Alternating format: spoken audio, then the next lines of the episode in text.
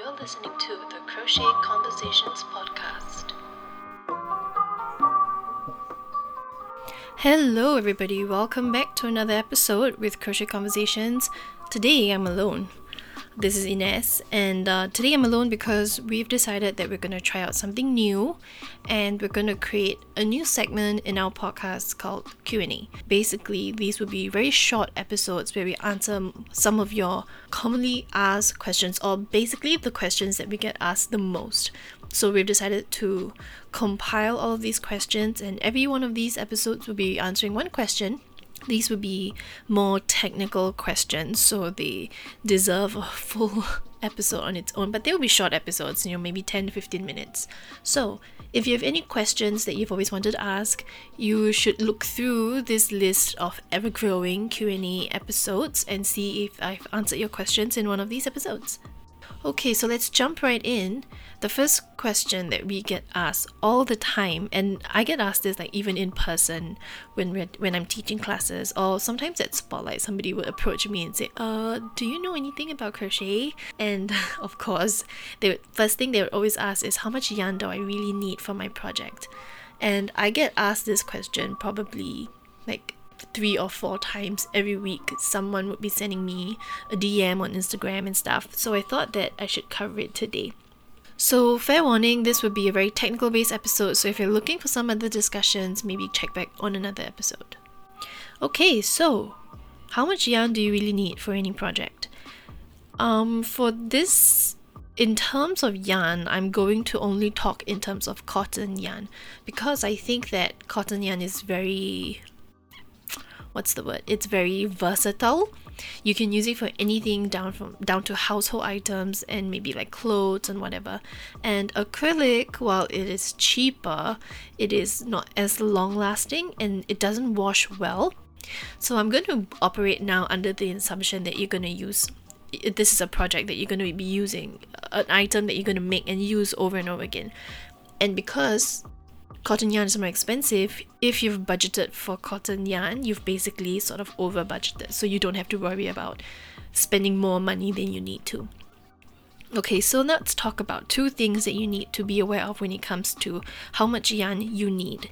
You can measure it in terms of either grams or meters or yard, yardage, that's what they call it. So you can go by grams or you can go by meters. I personally suggest you go by meters or by yards because the weightage of the yarn ball that you're gonna get will vary from ball to ball. So, say for example, if you have a pure cotton ball of yarn, that would be the heaviest, and if you have like a cotton acrylic blend, it would be sort of not so heavy. And of course, acrylic is the lightest because it's got a lot of it, the fibers have a lot of air running through them. So also just keep in mind that if you're gonna get cotton, you need you get half the amount of yards that you need as opposed to if you get the same exact same ball of yarn in acrylic. So let's talk numbers. For 50 grams of cotton yarn, you're getting about 100 and between 130 to 150 meters of yarn, like continuous meters of yarn. Uh, sometimes you see the word yards, and so every one meter is like 1.09 yards. So it's it can be used interchangeably, but one meter is definitely not as long as one yard. So the reason I give you guys a range between say 130 to 150 because these numbers that you see is not an exact number they don't actually count ball to ball. If you were to take like say 10 balls of yarn that all are labeled 100 grams and you weigh them you will get a disparity between 1 to 2 grams. But that is very normal and it's not that you're being cheated or anything.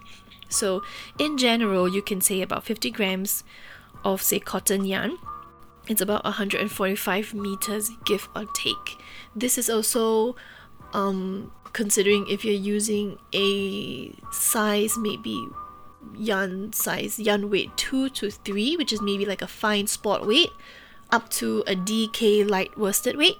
Of course if you're using a thicker yarn it's gonna weigh more and you're gonna get less yards in it. So always always check the label which is why I say always select the amount of yarn you want not based on the grams but based on the meters with that said, though, you can sort of make a generalization about how much yarn you really need.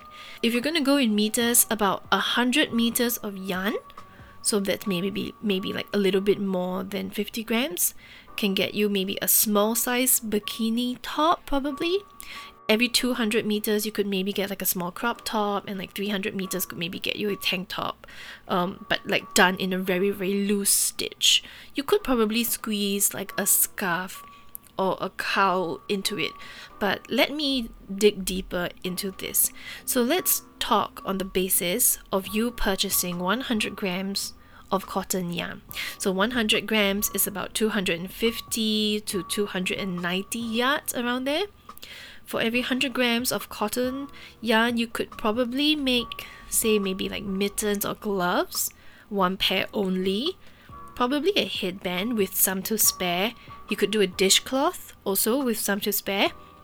Um, also, maybe like a small pouch or a lot of facial cleaning pads, those cotton rounds, you could do those in a 100 gram ball. Of course, one ball of yarn is really not enough to do anything. So, if you're looking for small projects or you like to do small projects, then just one ball of 100 grams cotton yarn would be good enough. So, now what about 200 grams of cotton yarn? You could probably, for that amount of yarn, maybe make like baby clothes, probably a baby dress, some toddler size clothes, maybe a smaller infinity scarf, or, or you know, you could even do like a small market bag or tote bag. Of course, again, if you're going to make bags, you might want your yarn to be a little bit thicker, and in that case, you would definitely need more, more, more yarn than just 200 grams. So let's get into the real stuff now. Let's talk about 400 grams and upwards. I think at 400 grams and up, that's where the real fun begins.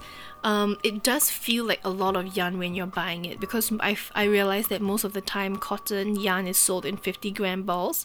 So if you're gonna buy 400 grams, you're gonna it's gonna be a lot of balls, like eight to nine. Um, with 400 grams, you get about 900 to a thousand two hundred maybe. That might be pushing a little bit. Maybe 900 to a thousand one hundred yards or meters of yarn you get with that. So that's when the real fun begins i say because that's when you can really start making product projects or products that you can work with uh, it's it's a good project that you can sit down and really sink your teeth into. For example, you could do like a cropped cardigan, and also 400 grams and up is where you can start making clothes. So maybe like a cropped cardigan, definitely not a long flowy cardigan because you need more than 400 grams for that. Like a cropped cardigan, maybe like a shorter size, a, a short kimono that's not too long, it just ends around your hips, hip hip level. You could do maybe like a loose fitting tank top or like a spaghetti top. Maybe like a pencil skirt or bandit bandage skirt. You know what? One of those like figure hugging like figure hugging skirts. You could do a shorter scarf as well. 400 grams and up would also be more than enough to do like a crop top. So if you want to make like a uh you know, like one of those like Coachella type crop tops that people like to wear these days with the like nice lace details, you could probably get away with maybe 300. So 400 would be a safe bet.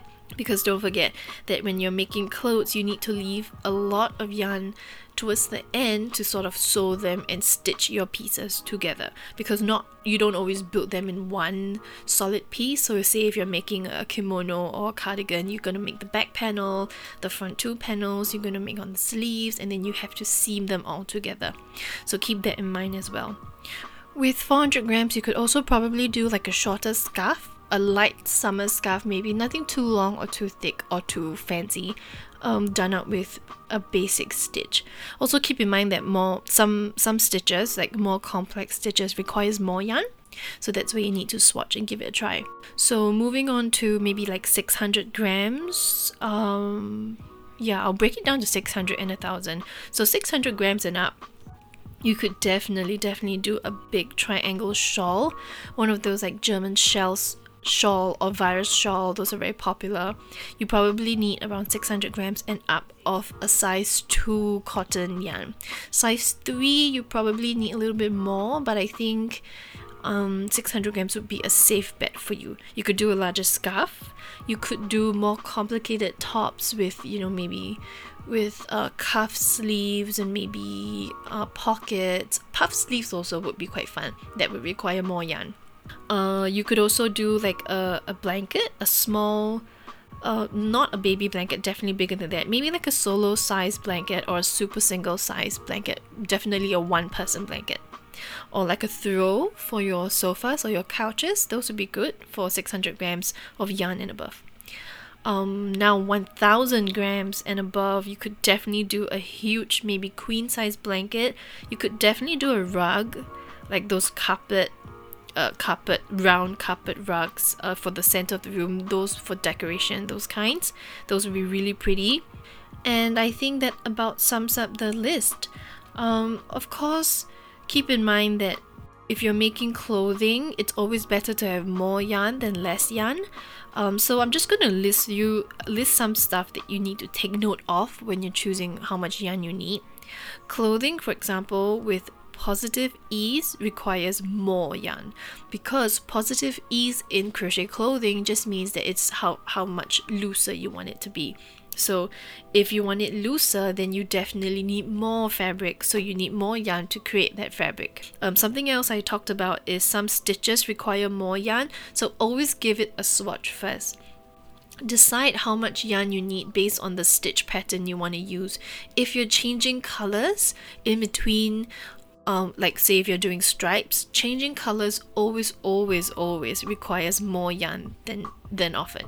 So because when you're changing colors, you need to leave a long tail on both ends, and like leaving one long tail or two long tails could amount to maybe like ten double crochets, for example, or at least that's that's for my tension and the way I crochet. That's that's about it.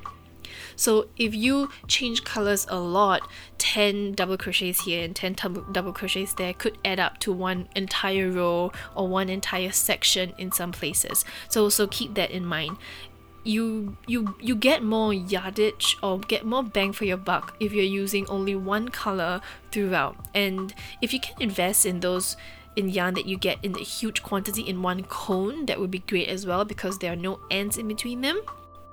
So you get you get to crochet smoother and in all one piece. Of course if you're crocheting in one long strand of like a thousand grams a thousand yards it, your project's going to be a lot stronger because there are no knots in between Another thing is to re- to take note of your dye lot colors, especially if you're doing bigger projects.